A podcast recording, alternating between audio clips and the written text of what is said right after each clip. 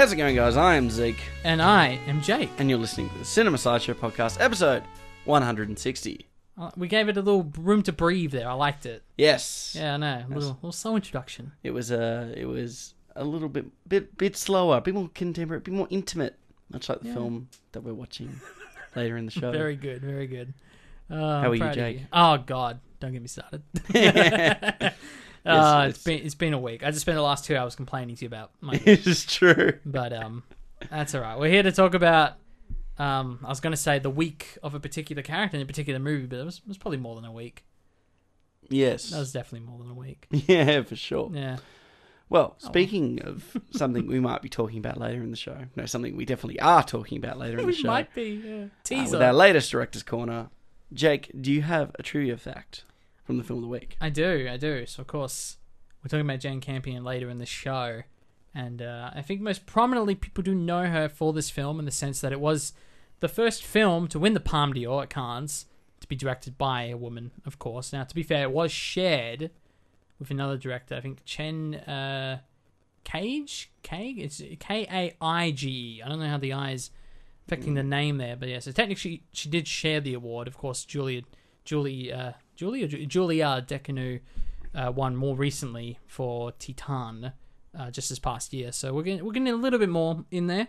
Uh, but funnily enough, Jane Campion couldn't actually attend or receive the award because she was due to give birth. Yeah. So you go, a little little uh, hint at her sort of female essence, I guess. Is a good Yeah, way well, to the put it. motherhood side, which we'll talk a little Exactly. bit about. Exactly. Speaking of exactly. that, motherhood or maternal instinct, yes. um, we actually, uh, my fact based around um, Anna Paquin's Flora, who, another quick side hustle fact, uh, never actually gets addressed by her name throughout the entirety yeah. of the It's film. interesting. Um, we we also don't know the name of the father of Flora, um, No. the illegitimate father in this film, but it is in Campion's novelization. Just to add a little bit more to the director herself, uh, we find out it was uh, Ada's former piano teacher, which Hmm. sort of uh, you know when we talk about the intricacies of the film, it's kind of the sort of the inverse of what happens in the film. That is very interesting because right, and we won't get too deep into it just yet. We got a, we got a whole half show to get through, but piano teacher. It's almost like a. I mean that uh, that's a the relationship in and itself, a teacher and a student. Uh, but uh, yeah, we can get into that Mhm. show. But no, no, that is interesting, and uh, her performance is fantastic. But you're right, no, no name mentioned. No, very during interesting, isn't it? Yeah, but Zeke, I gotta ask you, the poster behind you, eleven hundred films you must watch at least once in your lifetime. Now, no, this film's from nineteen ninety three. Of course, it is eligible to be on there. We've been doing a lot of more recent films lately. Um, do you think this is on the poster, and should it be on the poster? I think it is, and it should be. Yeah, it is, and I also think it should be too. Yeah. I mean, this this is a classic through and through, classic storytelling, classic narrative, and and exploration of themes we'll get into. But yeah, Mhm. I think this absolutely one thousand percent deserves to be on that list. So, Jack, I know it's been a bit of a week for you as you've headlined the show with that. I did, yeah. So, I'm guessing, unfortunately, you haven't watched too much in the last I've week. watched nada. Nada. Not, not even any of um, Jane Campion's other films, unfortunately. Luckily, this is like a Sean Baker discussion, a bit of a two-parted discussion. So Mhm. I have time in the next week to catch some more. Of course, a little teaser there for what we're doing next week. But yeah, no, it's been tough. I mean, I'll, I'll mention a lot of it during the career update. Um, as you as you know, Zeke, I picked you up in my brand new car, Yes. which is very nice, very Your big red car. My big red car. I moved from a blue 2012 Kia Cerato to a red 2019 Hyundai Accent Sport, which I'm very happy with. Got it for a good price despite Mhm. the terrible marketplace for used cars right now. Um, no, but it's great. And the the reason I actually mentioned that, just just part of my big hectic week, um, is that I have this. I don't know what form it's going to take yet. I haven't told many people this, but I want to make some sort of like pseudo documentary, like goodbye video to my Kia Oh. because I've had the I've had the car for, you know about seven We'll years. uh, see you again. Be playing Yeah. over the top of it. yes, exactly. But instead of two cars parting, it's just your car getting split in half. See, I could edit that pretty easily. as well. I got plenty of drone footage of the car from up top, so I can just insert it Or there. instead of just getting squashed. but yeah, and then I'm, I jump out of the window. That- WALL-E just like Yeah. protrudes it out. well, it's a Pixar crossover. Yeah. Uh, but no, I thought I generally thought about doing something like I don't know what form it takes. Again, pseudo documentary would be footage that I just have like from a dash cam. Sometimes I've turned it around, and I'm sure there's footage of us messing around in there. Oh, there's like- probably some very inappropriate conversations yeah. I'm sure. I'm sure there are, but like. You know, had a lot of experience with that car, and I think that that's like, uh, you know, we mentioned Titan a second ago, but not not to that extent of like intimate relationships with cars, um, a little less messed up in that sense. But I feel like you do develop, especially your first car, you do develop a sort of relation. You have memories associated with it, with this Sure. sort of Well, mechanical. You grow up with the car. yeah, I mean, eighteen to twenty four, a lot. A lot. I mean, we Hmm. Both know Pixar, it's that's why, uh, yeah, and that's why Pixar made three films about them. oh my god! So uh, we're off the Pixar, okay? Please, we're off the Pixar. But um, I would love to do that at some point. But that, that I mean, that that is such an aside from things I watched this past week, of which there were none of. Still, well, you know what? I rewatched the two specials for Euphoria. So for those who don't know, Okay. season one is about eight episodes long, which I saw, I think, a year ago, over a year ago now. Mhm. And then there were two specials to sort of bridge what is now season two, which is currently releasing each week. I For mean, sure. I think they're five weeks in now, so I just keep seeing it on my Facebook feeds. I rewatched, uh, I, I watched a recap of season one, and then two specials. So I'm ready. I'm ready to jump into season two. Just haven't Uncharted. I, yeah, I- I'm hearing some good stuff for it. I'm hearing some really good stuff for it. So we should see. But other than that, Zeke, what did you watch in the last week? Well, I started the fifth season of Peaky Blinders. Um, That's obviously right. You said you were going to get back to it. sixth season coming out. Uh, yeah. Look, I honestly am very neutral at this point with with, Really? with Peaky Blinders. Uh, I I tend to feel like it's the equivalent of a spiral. Every outside circle is you know larger and more in depth, and whereas the further in you go into the center, the the more shallow the circle gets. Um, and it feels like we're circling the same sort of themes every Okay. season. Um, I am hopeful though that this one will take a turn as the cast is definitely downsized Hmm. so due to events of previous seasons. So, um, yeah, um, seeing where that's going to go. The only film I watched this week was the new. You know, I think you brought it up last week on the show. I mentioned it was coming out. Yeah. and I did indeed watch the Tinder Swindler, which is Of all the, the films I listed last week, that's the one you gravitated towards. the Felicity Morris directorial debut for a feature. Mm. But this this is the thing I'll give you credit for. I didn't realize it was a documentary. Yeah, um, it's definitely got the sort of. I'm gonna put it. I'm gonna put it in the sort of uh, Operation sort of Varsity Blues, Your Mm. Fyre documentary. It sits Okay. in that category in sense that it basically follows a swindler's sort of work, you know, and I think Fyre is still probably the peak, uh, the the top of the mountain. This one's actually probably on the same level as I feel as as, as Varsity Blues. Mm. I, I think this one I like because I actually think this one's probably slightly better because it follows uh, three women Mm. partic- prominently two women, um, as this um, as they sort of get driven into this uh, rabbit hole with this man they match on Tinder, Yep. who they discover is a billionaire's son, Mm. and um, as the as the film goes, I think it actually has a very good first act and a really strong third act, but its middle, it's sort of it's probably its weakest. It definitely Mm. I think it it's necessary because they as they start to bring the press in and they these investigative journalists they have to go through how they sort of uncover um, how this guy has managed to successfully scam. And it's one of those things that I was I was actually it, it provoked what I really liked about it is it provoked a really good conversation with with people that haven't watched it. But when I was talking about it, I was talking about it with quite a passion because as we find out by the conclusion of the film, he's actually scammed estimate over ten million dollars out Right. of um, out of women or people all across Europe. Women are people too, Zeke. No, because it's not just as we discover, it's not just a romantic sort of seduction. It's actually a platonic seduction. It's a like he he does different things for different people, and Yeah. often it's like one person funds the next person, so he ends up ex- like constantly having someone paying for him, so he can then continue this millionaire's lifestyle. so he's there dropping con artist shit right there. it, it's extravagant, but the fact of the matter is, and he never stays in one country, so no country can pin him for fraudulent behavior. yep. And what is the most interesting thing between this or fictional depictions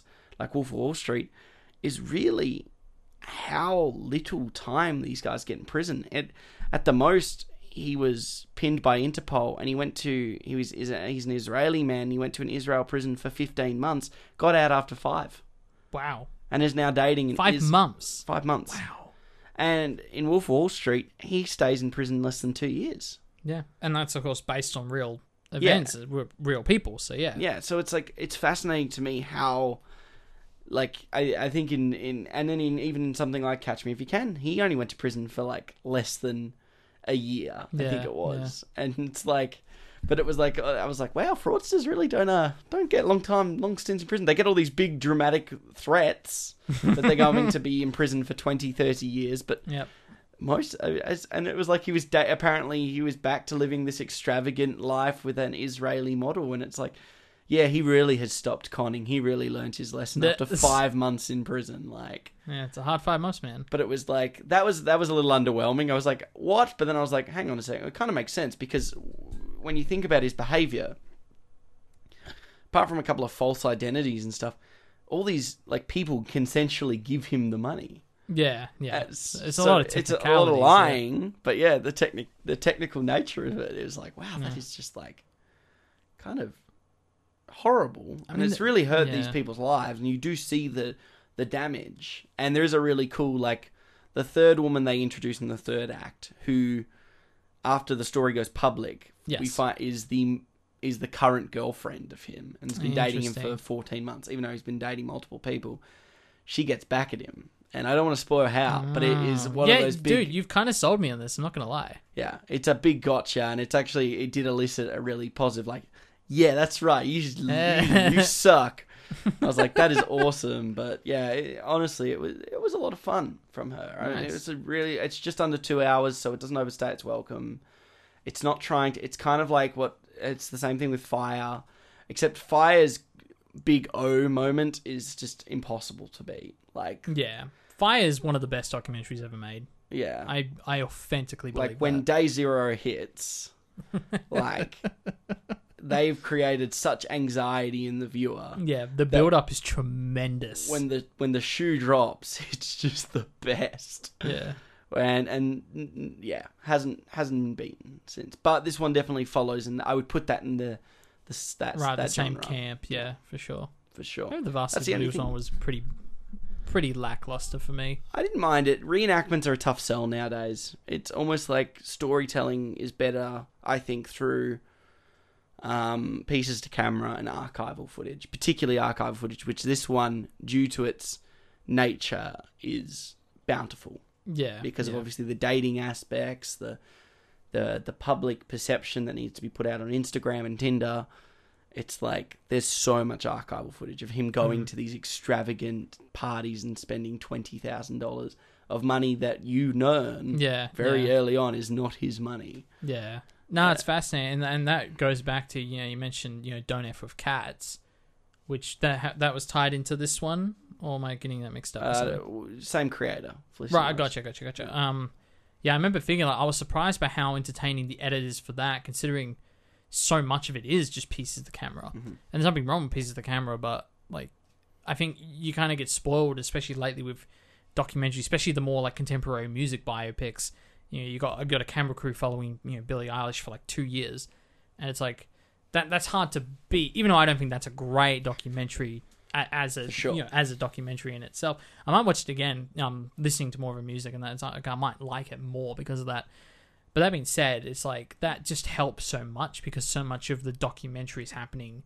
Uh, the story's unfolding, and Mhm. it's not necessarily being told to you by the camera. But I remember Don't F with Cats. I was surprised at how effective it was, considering they had that Yeah. and maybe some security footage. And This things like definitely, yeah. This this one in particular, I'm I'm surprised a story like this, like I think the documentary is great, but I'm really surprised like there haven't been some re like a remake, like a like, Like a, a a yeah. drama make Right. of this film because. I mean, you know, when you think of how well received something like Catch Me If You Can was received Yeah, when it came great out, film, great film. um, you know, and it's just it's a bit of a surprise that people like these sort of swindler films, and it's like it would be really interesting to frame those swindler films from victims' perspectives rather than the swindler, because the swindler is often always the protagonist, Yeah, which in this he's definitely not. He's a interesting. he's Okay. painted in a pretty negative light pretty early on. Yeah. Um, and especially when they start playing like things like they've got all the WhatsApp access, they start playing voicemails, like messages that they send to each other, but like Yeah. some of the stuff he's saying, like threats, and he's spiraling, and it's you really like when he hits rock bottom and he gets gotcha because he's a real piece of work. Yeah, but then you look at Catch Me If You Can, it's like Leo's character is so charming and Mm. like you just you, you get swept up in that. Yeah, Um, and he is so likable, even though he is, you know, scamming people and doing all these awful things. yeah. Um, yeah, it's interesting. But it's, I mean, you take the, the you, especially when you take that film explicitly, the person that it was based off was so much older. Like he was like yeah, in his early mid forties when he did it, and he doesn't look charming or pretty or attractive. So Spielberg's gone and gone. I'm casting someone that you want to root for, a younger name. yeah, yeah. And and his scamming is not so much based on I'm just trying to be in this for me and live this lavish lifestyle. It's I'm an immature teenager that doesn't yeah, really it's all fun and games. Yeah, Yeah, the whole film is fun, and that's Yeah. very intentional. and when it hits its rock bottom points, it's more like this teenager's just run away from their problems, yeah, and which is why the the perfect counter, the perfect uh, polarizing sort of viewpoint is is Tom Hanks' character, who's often Mhm. playing funner, more energetic characters, but in that he's straight laced, but Yeah. still means well, yeah, like- yeah, of course. and it's such a moral compass, and it's such a banger film. Have to do it on the show at some We point. We do, we really do. I think there's a nice do, More do- Spielberg love. Yeah. Ah, we, we we caught up a little on our Spielberg love lately, which this is, is true. good. This is true. We did Well, yours a couple of director corners ago, but for yeah. sure. That's it. Yeah, no, it's fair enough. Well, I'll I'll talk a little bit. I did I mentioned that wedding live stream last weekend. It's now come and gone.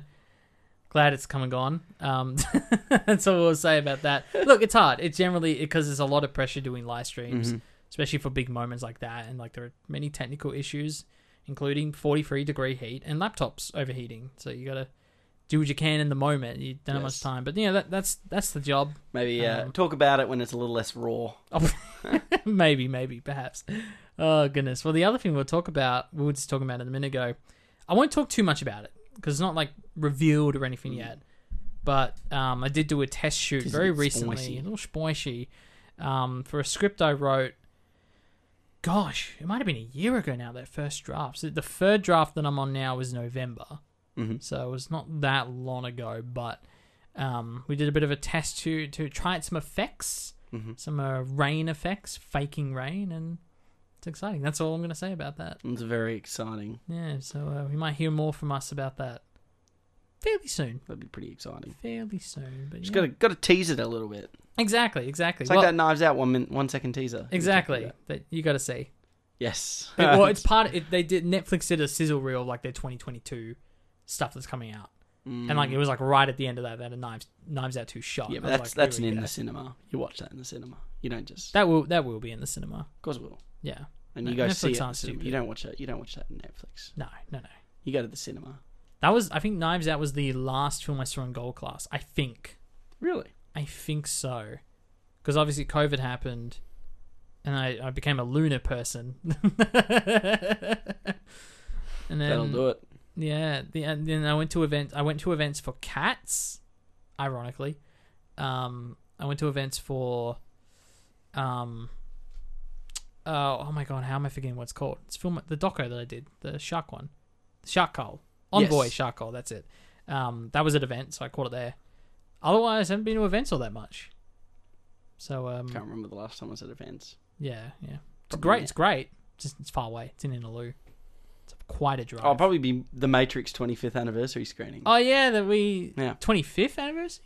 No, that was twentieth because that was Yeah, that was 2019. Yeah, we 20. yeah we did. That was the first time I saw The Matrix. Was you in a cinema. Yeah, it's like episode thirty-seven or thirty-eight. Yeah, it's it's around that it's around there. echelons of episodes. Well, I but guess yeah, it's probably time to move into our director's corner. I think you're right. Yeah. Jake, who was the director, and what are we watching? Of course, Zeke, this week on the show, we're talking about Jane Campion's The Piano.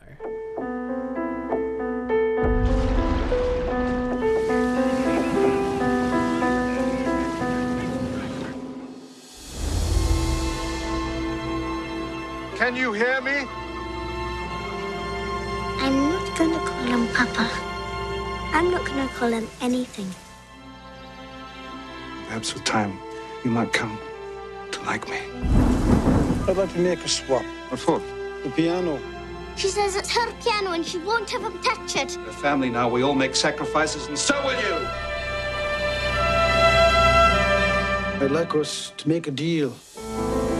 There's things I'd like to do while you play. Lift your skirts.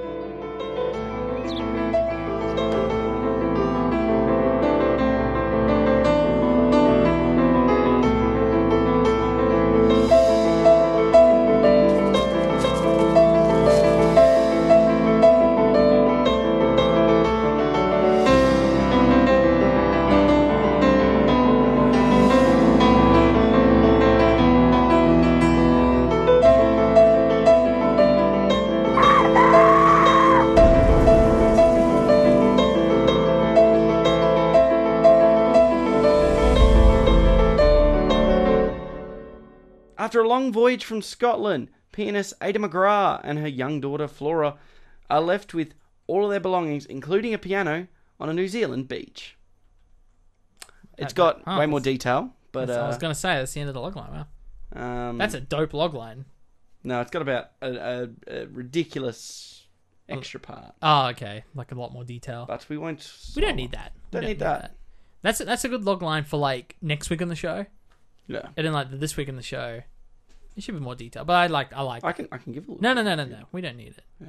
Well, I assume our audience has seen the piano. We'd hope so. This is the review for it. Yeah. Oh, it's good. I do know people that listen. They usually do listen to the first half of the show, and then if they haven't seen the film, they know to just duck out beforehand. So Well, I've, I've, we what- we've established our structure. It's three years ago we established the structure. we sat down and put it together. I know. We we wrote it in our brains. There is a there is a you just heard the time when you're supposed to leave. Exactly. Like- what are you doing here? Go watch the piano. What are you doing here? So this is uh, Jane Campion, who is getting you know much like we talked about the award buzz when this film came out, is getting a lot of award buzz for a film we might be talking about at a later point. That so we won't go too much into Her first feature in, in a long time, it turns out. crazy. Since, let me get, I think it was 2009. I remember reading that. I was like, oh, crap. Was that Bright been- Star? I think it actually was. That might have been 2011, actually. Oh, yeah, no, 2009. And then jumped straight to 2021, Power of the Dog. That's a Lord. leap. Wow. I mean, she did some shorts and some television stuff in between. But that's a big jump of features, especially do something like the piano. Which, uh, am I correct in saying that we both saw for the first time in the last week? Yep. Yep. So you actually caught this quite a few days ago. I caught it earlier today. Um, it's great. Yeah, It's a very great film. yeah. I'm. Uh, it was just one of those.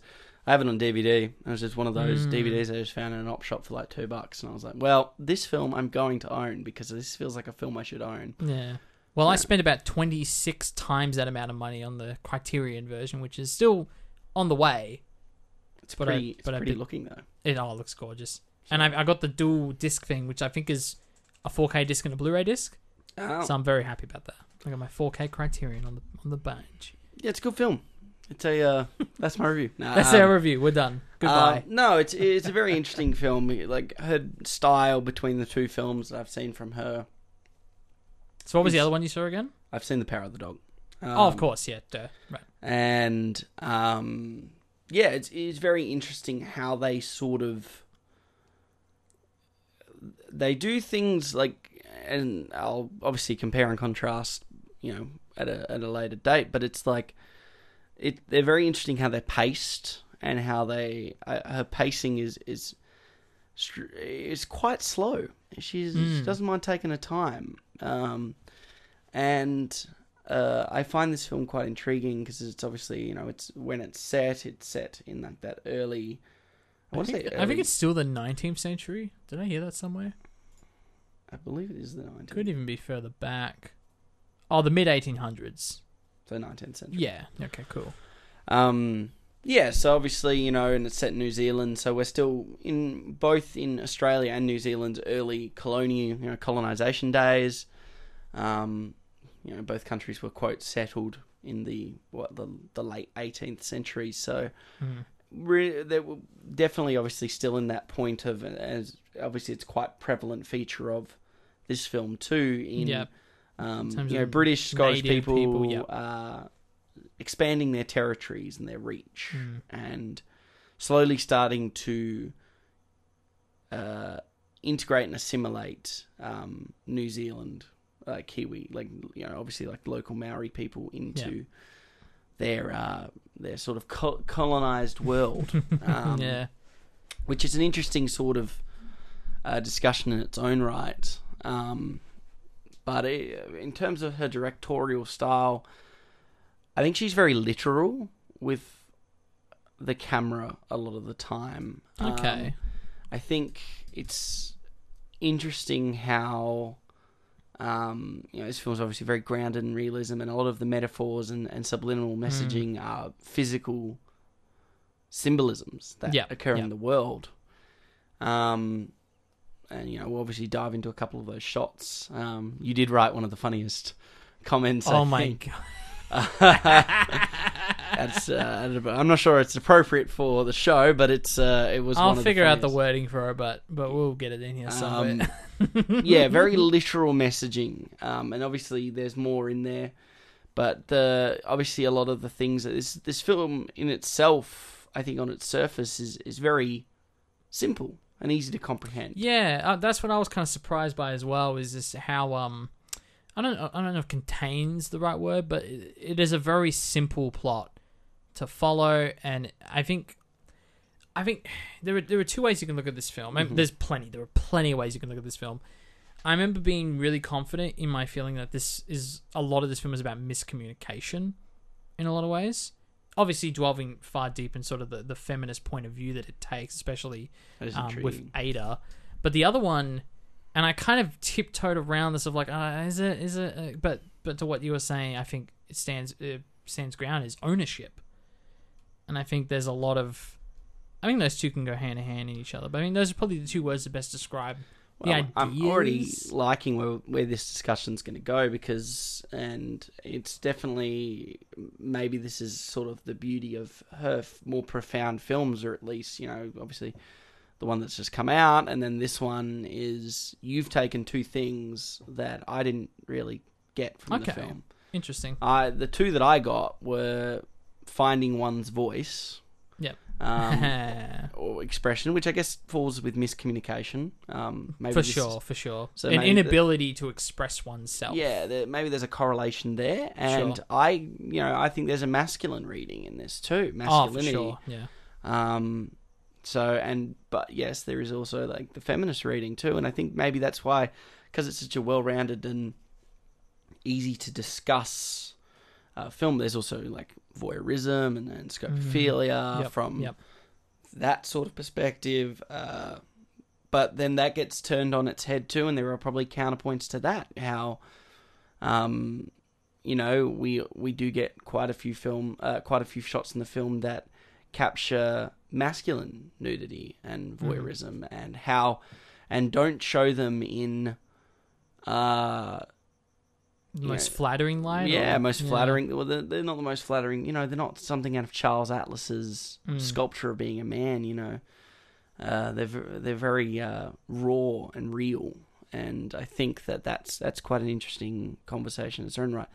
There is a lot going on in this film for a film Yeah. that is actually, on its surface, very easy to understand and straightforward Yeah. to the point where lines are literal, very literal, like literal. Mm. Um, even like the quote metaphors or the like the analogies they're making Yeah, are yeah. also still very surface level, almost sometimes a little like too overt. I think Uh, sometimes, Maybe I know what you mean, but like I I, mean, I mean, it's fine because I think that the, this film is very layered.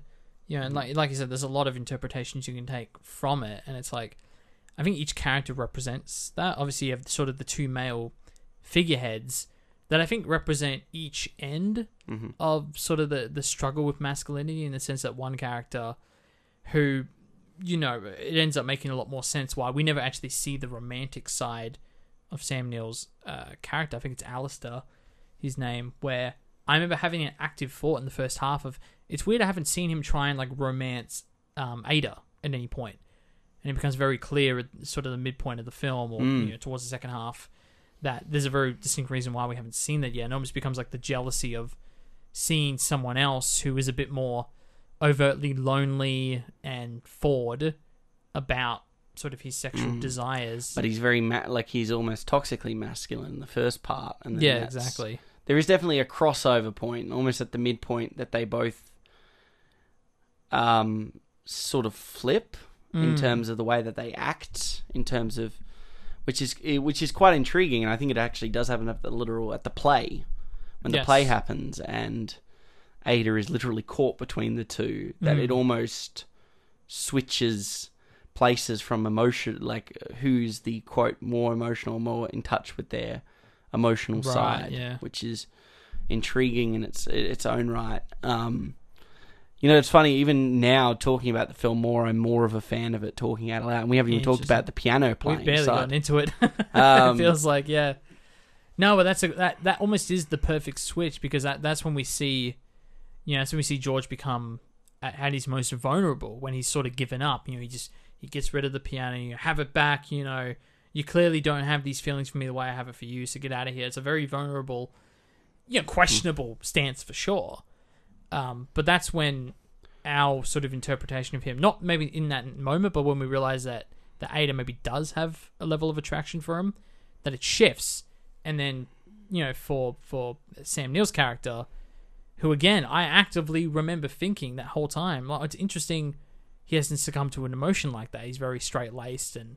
He doesn't seem all that surprised when he learns she's mute, for example, but it flips over. it, it is it, it's very interesting because uh, a thought that even just sprung to my head just then is um, how Neill's character has acquired her through Mm. this with this through this marriage through her family. Yeah.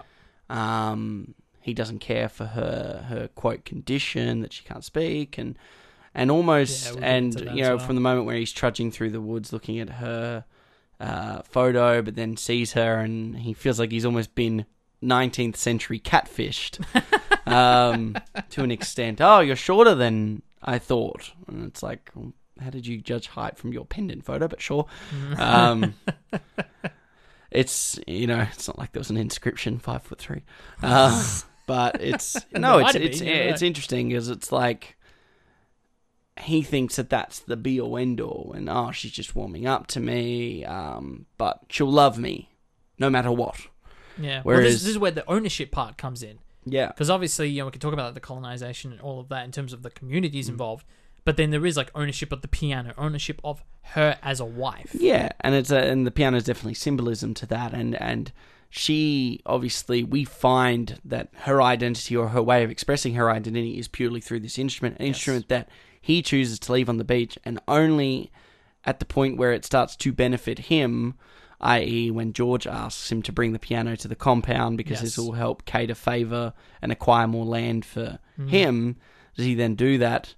Um, mainly because I think from a masculine point of view, we we see very early on George uh, is quite intimidating Yeah. to to Alistair. I think he definitely has the machismo out of the two of them, um, and I think that there's that mutual sort of oh you're asking for and you want to play you know I can I can help you with that Yeah, um, yeah. sort of you know we see that sliminess come through but it's definitely at what I find fascinating is is that George extends it like oh you want your piano back you know you can do this for me Mm. and she accepts that because she knows that one it's like at first you know i i found it very tough to get behind george at all because you of know course yeah he's not a nice person. He forces, you know, he's very forceful and, and and he's very overly masculine. But And it's very clear as well when you start to realize, like, yeah, he never wanted piano lessons.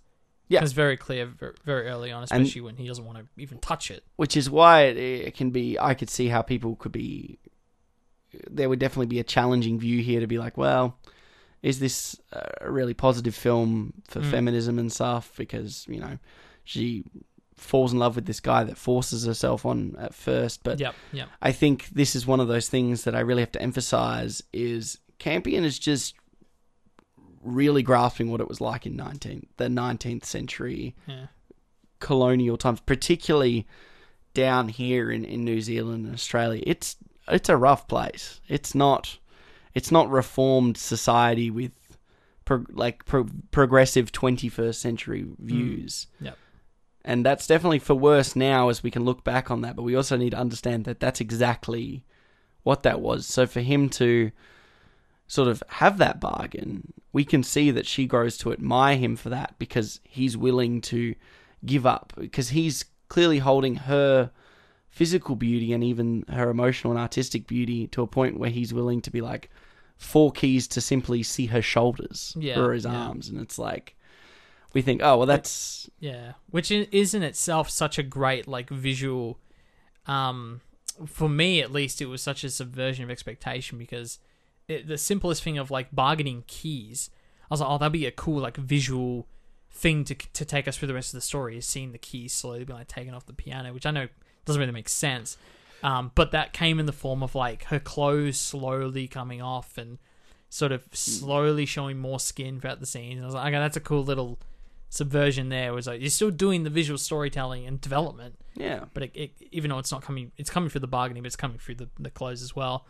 Um, and you couldn't do that so much in a contemporary setting because even just the amount of layers that she would be wearing, and I know it's like that's kind of an obvious thing to talk about, but I remember um, watching a video specifically with Holly Hunter where she talked about that. One of the main things for her to get in character was to put that outfit on because there's so many layers and it's so restricting even to her throat, which helped with the non-speaking, of course.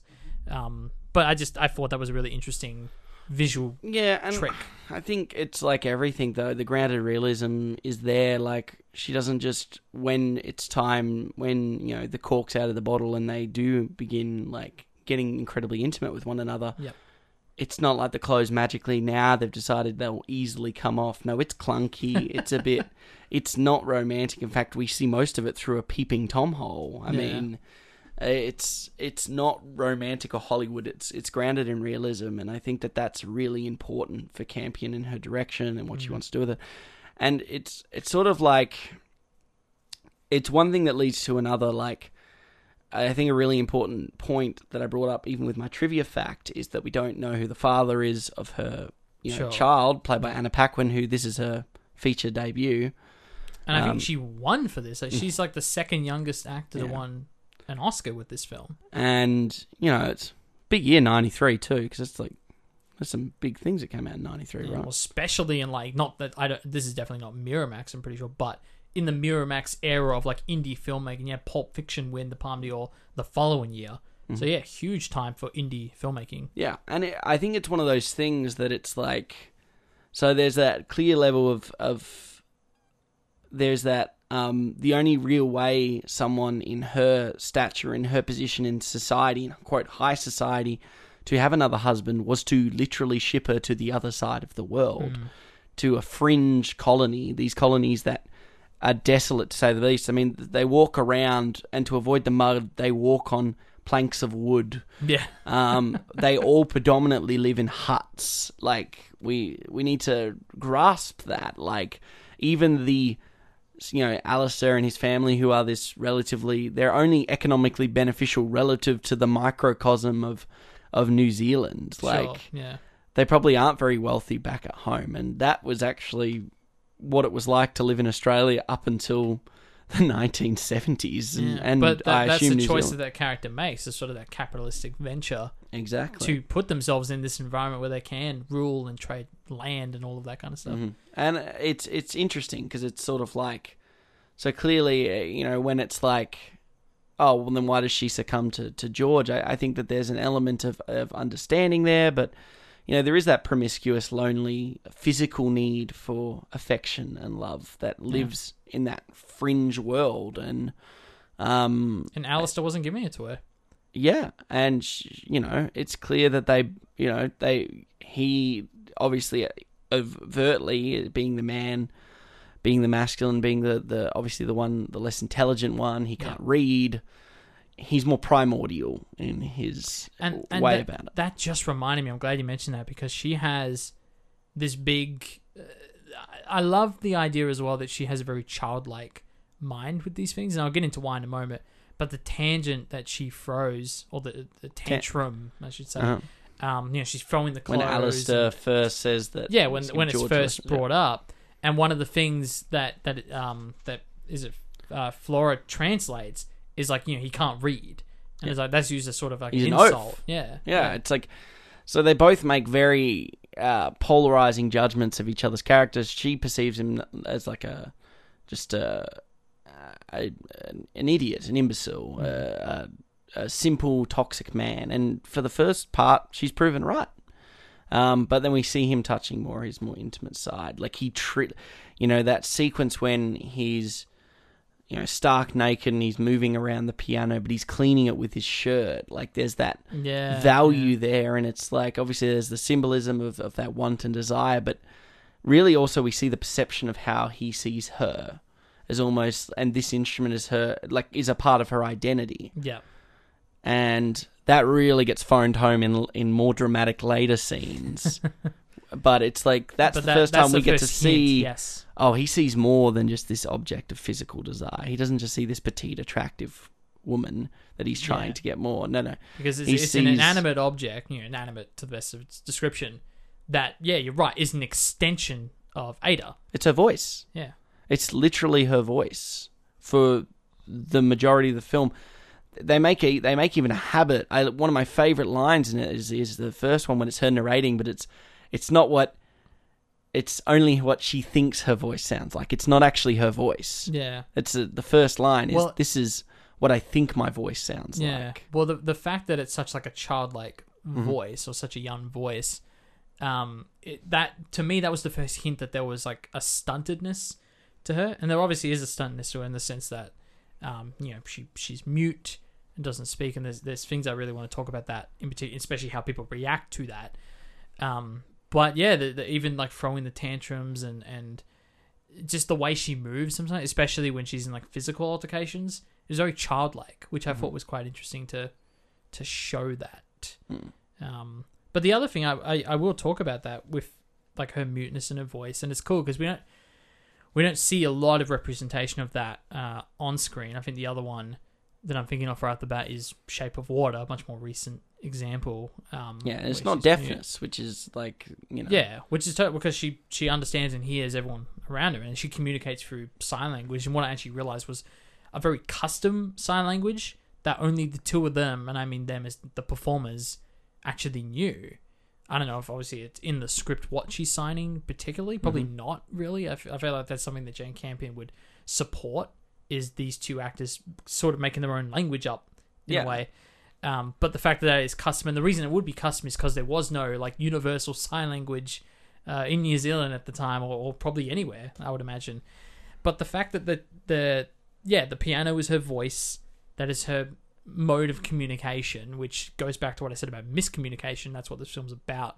Um, in particular, how Alistair doesn't understand the people that he's bossing around, like literally doesn't understand the language or what they're saying half the time. Um, but then the reaction people have to her muteness is um, not not fear, but they perceive her as dumb.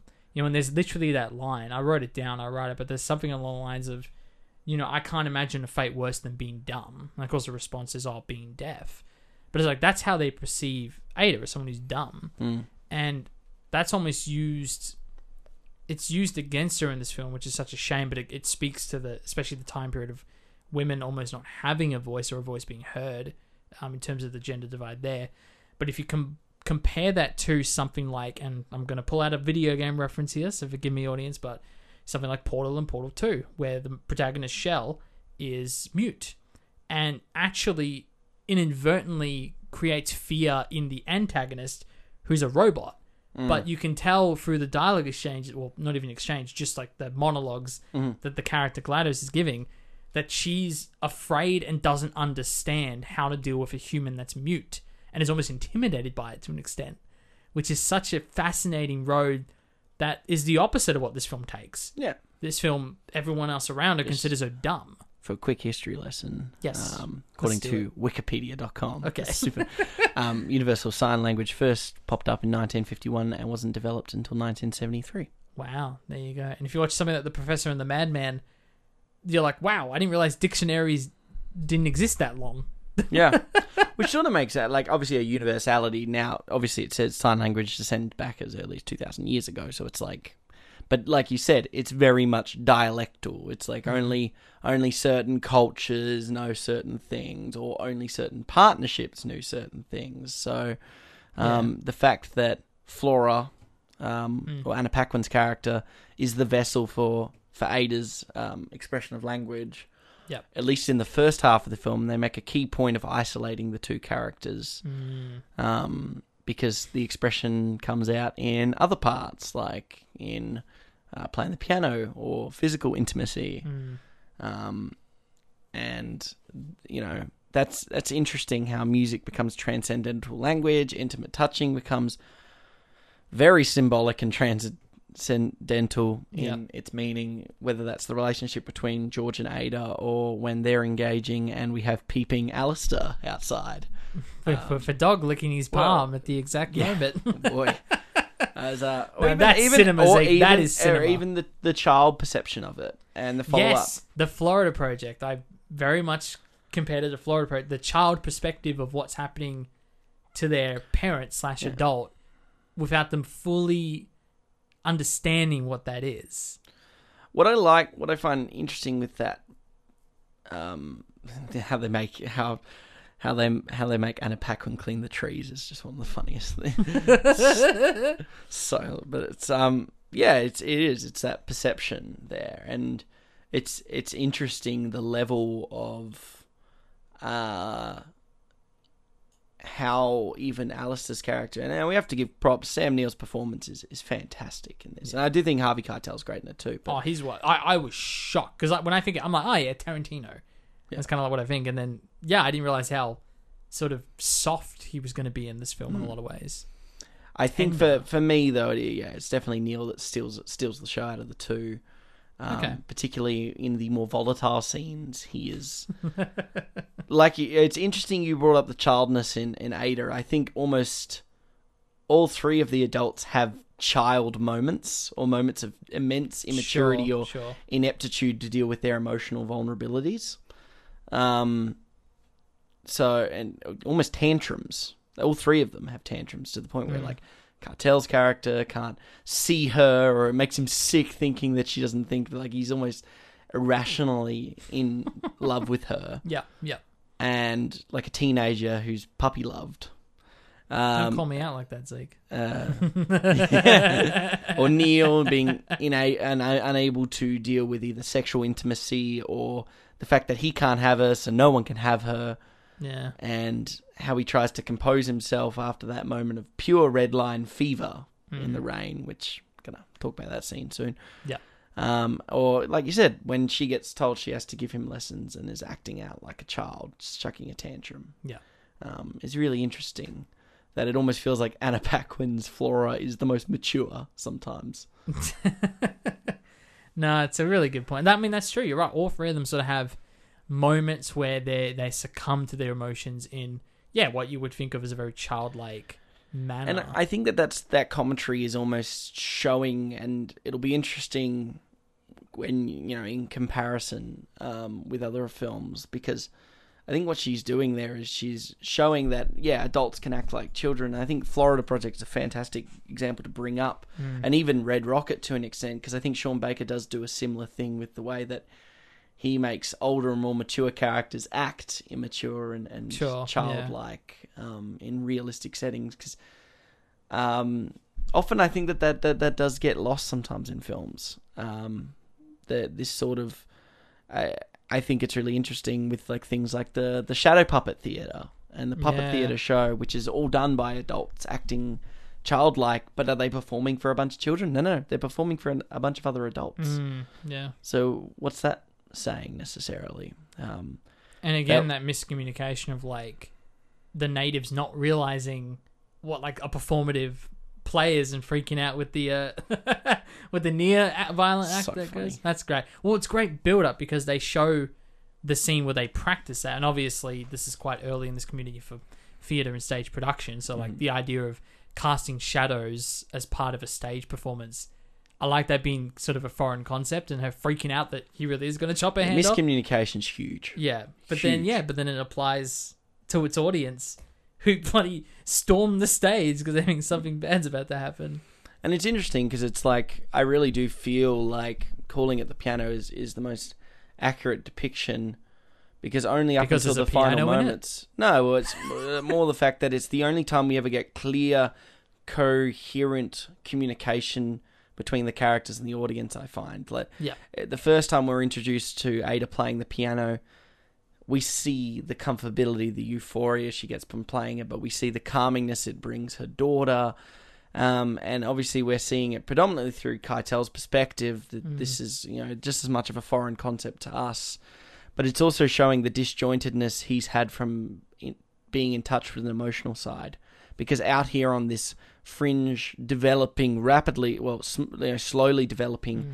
colo- you know, colo- colonized world, out here on a on a fringe settlement at the time of the UK Empire, it's more about survival and just getting day by mm. day. And base level instincts are the thing that you know makes you sustainable because and I think that that's why the piano is such an instrument for him opening up his emotional sort of side and, and letting that back out as we find that he's ran away from home from what was a wife that he had back in Scotland too mm. in an earlier scene when he's talking to some of the native Maori people. And it's not just i mean it's also it's also the bane of ada's existence too because it you know it leads to what she believes is the only way of her communicating or the only way of her identity. And without the ability to play said piano she feels robbed of that and Yeah. only in in the dying moments do we see you know sort of a a, a new lease on life Mhm. through different communications of But, emotion. but well, that's it because you see the piano and it's like, you know, knowing people who play the piano and how you know how very careful you got to be with those keys. Like it just it clenches your soul when you pe- see people like slapping the keys hard and not understanding sort of the petiteness that you have to go through. With, but mm-hmm. but even without. Slamming that, an axe into it. exactly, yeah. But even without that context, the film does it so well, just the way it frames it and like the importance that she has to it when other hands are touching it or playing it or moving. And you're right, an axe goes through it, and it's like this is the it is the connective tissue or the tether to her, and it does go on that journey where eventually, by the end, even though it's something that she spent an entire film trying to to maintain and keep, is now something that she says is um, what's the word she uses by the end? Not cursed, but spoiled in a way. I can't remember the exact word. That particular panel, uh, piano, yes. Yes, Yeah. exactly. But um, and that whole sequence of just, I guess, like rebirth, like ascending back from the water. I mean, that's visual, that's symbolic storytelling right there. But uh, is this a good time to jump into the ending? Because I have some questions Some questions about the ending. So what the the metal finger. The middle finger, yeah, exactly. No, well, here's the thing, because I, I feel like I, it was a very clever midpoint to like, oh, she's got the piano back, but now now there's this other thing that's like uneasy and unresting, and it's like the attraction that she actually has, you know, for George, but it felt. I felt like I was kind of losing the plot a little bit in the second half, and especially with the ending where she kind of flips on the piano and decides, oh, just just cast it away, and then she almost she has that beat where she sees her foot stuck between the rope, and to me that's almost like choosing. Okay, she's gonna let this happen. She's almost choosing um, to to drown, and you know through not divine miracle, but the way she in the voiceover she describes it, it's sort of like the decision was chosen for her to keep living, to keep surviving, and it felt a little too neat the ending That's interesting.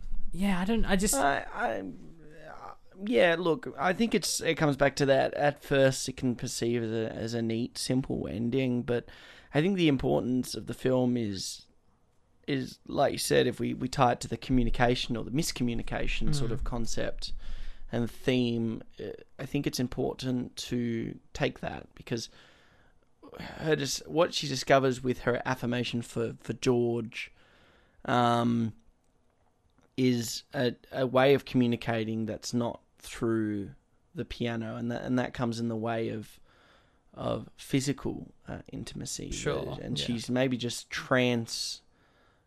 Uh, forming that from her physical intimacy with the piano to uh, another person, a person that sees her as more than just um, just a, a pianist or, or a mute pianist, but Yeah. a, as a, as a, as a human being. Um, and I think that that moment when she goes into the water, I'm like, well, you could quite easily dip to black here, but the fact that you know she decides to let the piano go, let that that idea of she's only i- you know only identifiable or a person because of her connection to that you know that symbolic connection to that is is sort of what she's doing in that sequence Mm, and why she, you know she goes on to relocate and marry George and become a piano teacher and I think that's I, what the I think it's that, and in particular, the fact that she's like learning how to speak again. And I Mm. think, to be fair, I think the whole journey of this, my thing, because the main thing for me in terms of the miscommunication, her Mhm. not having a voice and it being part of the piano, and I get the identification she shares with it. But to me, that whole concept was just a giant metaphor for the lack of agency that women had in this time, and in a lot of ways still have. Mhm. And that's why I think there's a lot of timeless elements with this film being released in '93, but taking place over 100 years prior. of course But for me, I was just kind of expecting a super downer ending where she is tethered to the expectations that are set around her and the fact that she doesn't have her voice. And the fact that she doesn't have a voice has put her in these situations. Well, I shouldn't say it's put her in these situations. It's sort of this thing that where she feels defeated. And obviously with George, that sort of ends differently, where she does have an attraction to him. Um, but I think I think it felt like the film was leading towards a darker, grimmer message that w- it felt a little surprising that it kind of ended on such a nice note. Where yeah, she is a teacher, she has the metal finger. Well, tell me what you were going to say about the metal finger. Well, I think the metal finger is just like that reconnection to that world and, and the fact that Okay. um, you know, even in a time like that where it seems so desolate that, you know, uh, I think that this is the key part of the line where she's like, she's had her wings clipped Hmm. and not chopped off. I think this is the different. When a bird gets their wing clips, they can't fly for a little bit, Sure. but eventually their feathers grow back and they're able to fly again. Hmm. So obviously the the metal finger is very much um, sort of her way of being able to teach again or be able to to express and fly again. She may not be able to play as good as she used to, but she's found meaning in teaching people. Yeah. Okay, And- that's fair enough. Um, you know, another part of her ending monologue is that you know people see her as the the quote the the, the town freak or the village freak, and she's okay with that because Sure. it Yeah. means she's avoiding people and mostly just gets to live with with George in solitude. And I feel like she's only learning to speak solely for her child and and for for George. Really, like she's not doing it. She's not doing it because she's lost agency and she needs to conform to society. She's doing it because she feels like that's the next step in her life. I guess so. There's a self agency there, not a reliance, I think, on societal norms Yeah. or what society expects of her. I mean, She's not going to be like, for example, Alistair's mother, who's very traditionalist. Mm.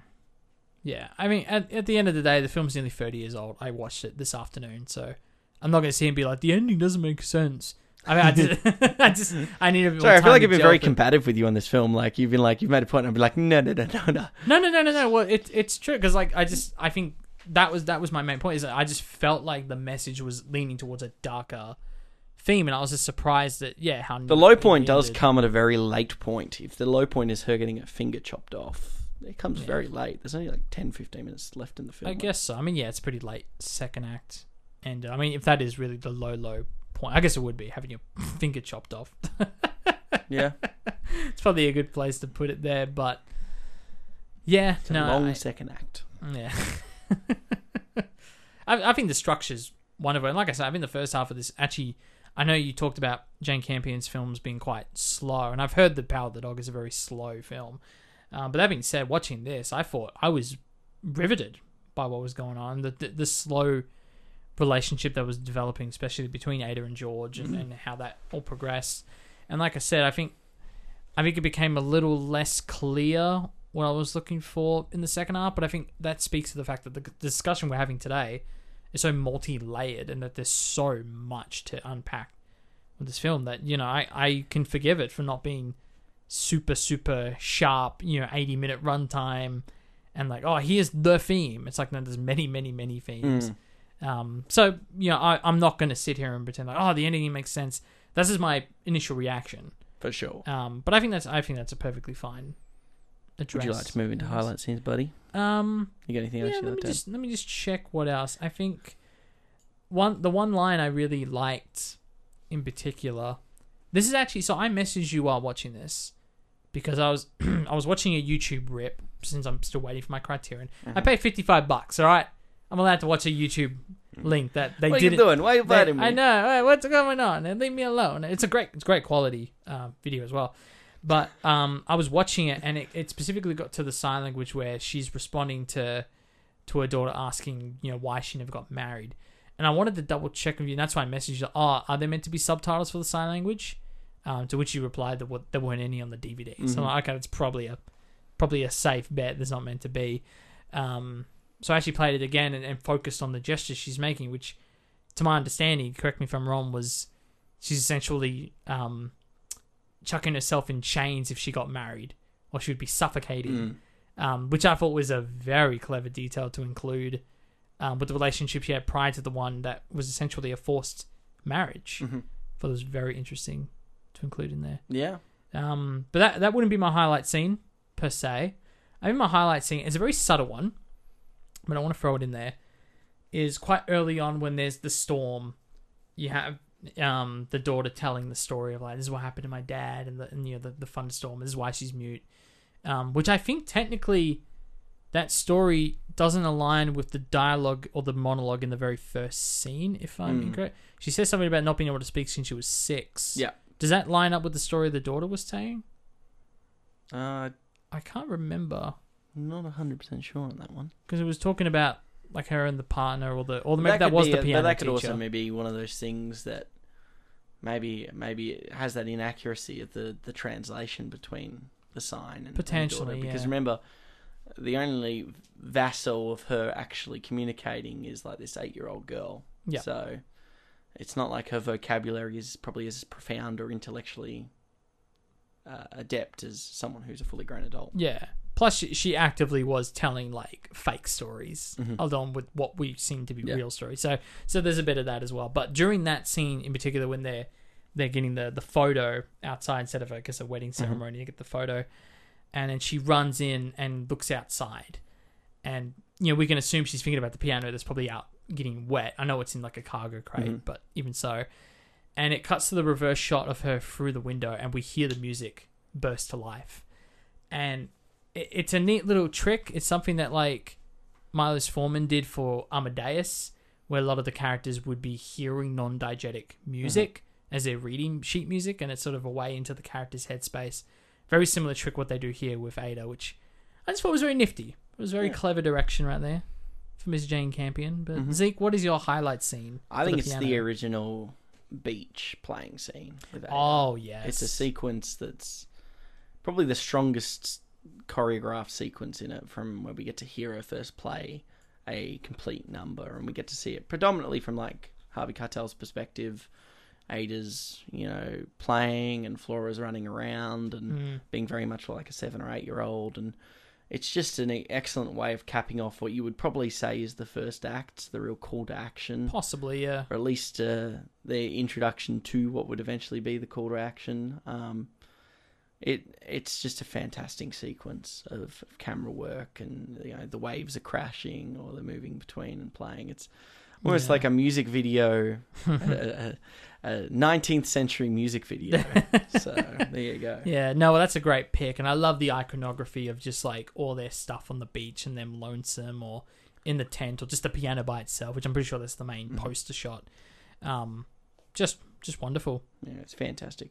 Yeah. No dramas. Well, the piano is I don't know. Is it out on any streaming platforms, Jake? It is not. That's why I jumped on YouTube.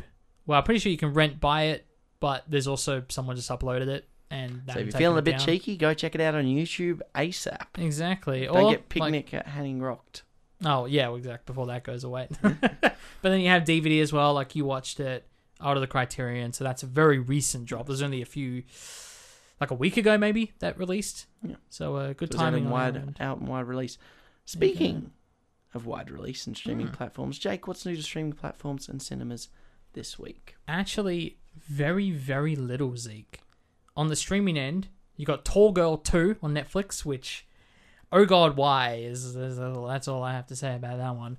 You have a Quiet Place Part Two coming to binge. So, have you you have binge do? I don't. No. Okay. No. Okay. I think Nor have I seen Quiet Place Part 2. Well, I was gonna say, yeah. Well, that's on a binge. I think it might already be on Paramount Plus. I'm not too sure, but you can check that one out. And coming to Apple TV Plus this week is The Sky Is Everywhere, which sees a 17 year old music prodigy struggle with grief following the loss of her older sister. Now, if you feel like going to the movies this week, because uh, I don't, I don't even know where we are with COVID anymore. What, what's going on? Is it safe? Is it not safe? Apparently, we're opening up. Yeah, I'm very glad that the country Australia, not WA, but the country is opening up, and we're actually getting much softer um, isolation Yeah. uh, rules, which is good. I, I'm I'm glad that's going. To be fair, I got my booster yesterday, so I'm I'm in a very privileged position. Getting mine Thursday. there you go. We're going to be triple vax boys Mm. on the podcast, so maybe maybe it's a little bit Get of that. 10, 15G. 15 G. Well, it's 5G Oh. for one, right? I know. I could have done with 15. 5G at that wedding live stream, but anyway, we're not going to talk about that. Could have used about 15 degrees less. Uh, yeah, exactly. Uh, even then, whew, that's still a lot of sweating. But if you do feel like going to the cinemas this week, you have Death on the Nile, uh, which sees multiple cancelled celebrities like Armie Hammer, Gal Gadot, and Letitia Wright accuse each other of murder on a couple's idyllic honeymoon trip. Yeah, I'm sure the So- cancel culture would love to be on that boat. I know. yeah, they can just murder everyone. Exactly. Um, Zeke, are you excited for this? Look, I watched the first. I remember. I think I saw the first one on a plane. It definitely feels like a plane kind of film, like the film that you. You mean watch. like the original? What, what, which one are Oh, we the talking about the here? new like the, the Orient on the Express. The Orient new one. Murder on the Orient Express one that came out in 2016, 17. Yeah, not the Uh, Polar Express. No, no, no. And look, it was fine. Um, like I said, it was a very much. I put it in the airplane movie category where, say, you get on a ten-hour flight, you got to watch four movies. Easy one to watch on a on an eight-inch screen. Um, It's like Michael Scott's plasma TV. while you're hearing Office. that airplane noise. Yeah. Oh no, that's part of the movie, Zeke. Oh, okay. That's always part of the movie. Is, Yeah. is this a coincidence? Yeah. Um, I probably, honestly, I'll probably go see it. I have a couple of people that want to go see it Ah, because they well, like those kind of who. I love a who done it. Yeah, for Like, sure. I'm a sucker for it. Um, I like it when it plays with the tropes. But you know, we Mm. did our Knives Out episode, so go check that out. We did a while back. Oh, what a great time! I, lo- I love Knives Out. This Is getting a lot of shout outs this episode. It's a lot of love. Very comparable to the piano. It's great to have Rian. I was at a Disney quiz night the other night, and they asked Yep. who directed episode nine, and I went, "What? What film? Film doesn't what's, exist. What's episode nine? What's episode nine? Uh, Rian Johnson made the last great Star Wars film. Let's not let's not delve into that deeper. Blacklight sees Travis Bickle, sorry, Travis Block, a shadowy government agent who specializes in removing operatives whose cover had been exposed, uncovers a deadly conspiracy within his own ranks that reaches the highest echelons of power. That's the first time I've ever seen echelons written before. That's crazy. It seems echelons. E C H E L. uh, Yeah, wow. Interesting. Marry Me sees two superstars, Kate Valdez and Bastian, getting married before a global audience of fans before she decides to express her love for Charlie, a stranger in the crowd instead. Played by none other than Owen Wilson. How could he be ever? and I'm sorry, I was going to make a bad joke. What? How could Owen Wilson ever be a stranger in the crowd? Wow. He's just standing there. He's just standing in the crowd. You just hear, "Wow." Yeah, I saw the trailer for this. this Do you reckon he gets sick of hearing that? Like people surely say it when they Probably. walk past him. I'm sure. Wow, it's Owen Wow, wow, it's Owen Wilson.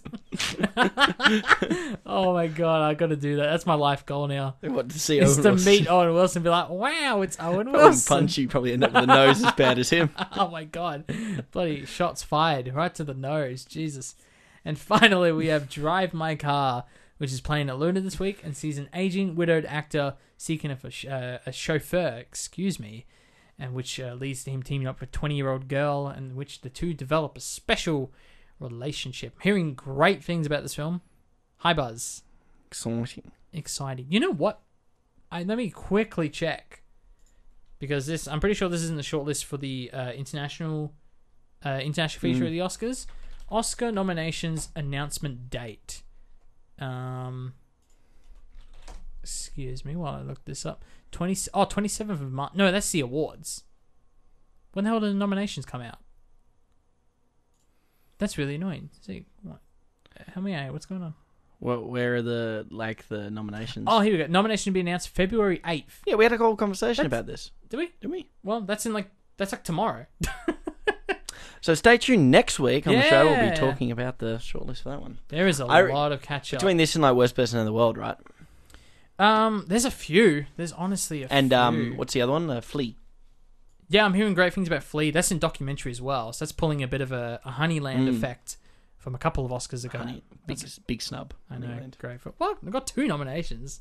Yeah, but Uh, it- uh, Should've yeah, no, won. didn't win. But um, I think For Sama should have won. Wait, did For Sama win? No, it was bloody American Factory. Which, to be fair, that was a Yeah. good doco too. it was. But For Sama was um, absolutely phenomenal. What a documentary! Yeah, I wish I'd caught it. No, there's still time, I'm sure, somewhere. It's out on DVD actually. I've seen it around, just just hanging out. But running out of shelves for DVDs. oh well, you know what? I'm glad you mentioned that, Zeke. My thing arrives tomorrow. My new bookshelf. Oh, because a lot of stuff happening tomorrow. I know it. So there you go. There's a lot that um the bookshelf or the, the DVDs down there on the floor. They're gonna find a new home. I got so many DVDs. They're DVDs. doing pretty well at keeping them up though.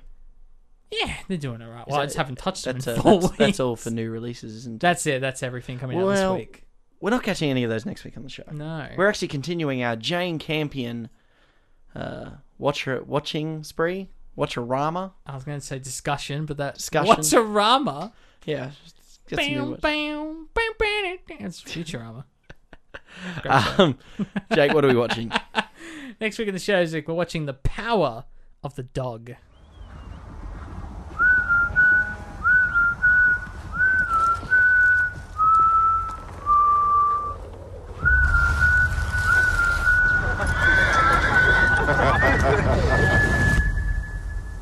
He's just a man. Only another man.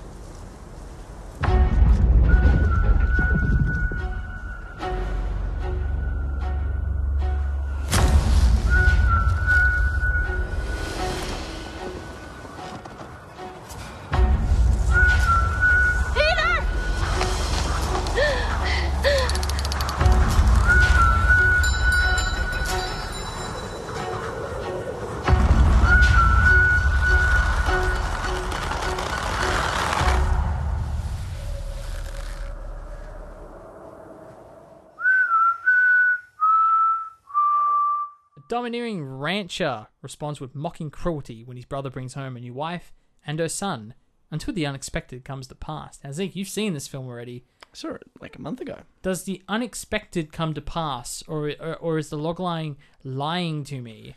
I don't know. You're going to find out next week on the show, buddy. Ah, well, you know what? You're going to find out truly what is so powerful about that dog. And I know.